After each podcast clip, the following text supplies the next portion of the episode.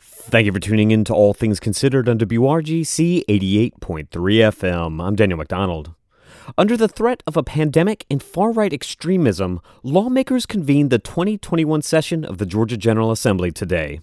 WRGC's Jonathan O'Brien reports from Atlanta.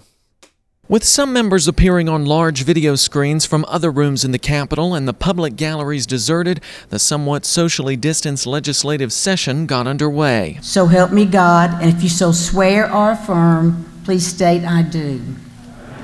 COVID 19 forced changes to the swearing in of the 180 member House of Representatives, with members being split into groups to take the oath of office in four separate ceremonies.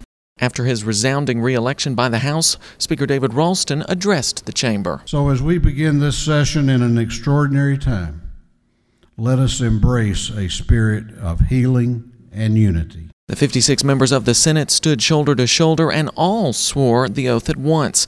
Following the storming of the nation's Capitol last week in Washington, the presence of heavily armed Georgia State patrolmen provided a visible reminder of security concerns under the Gold Dome. Reporting from the state capitol for WRGC News, I'm Jonathan O'Brien.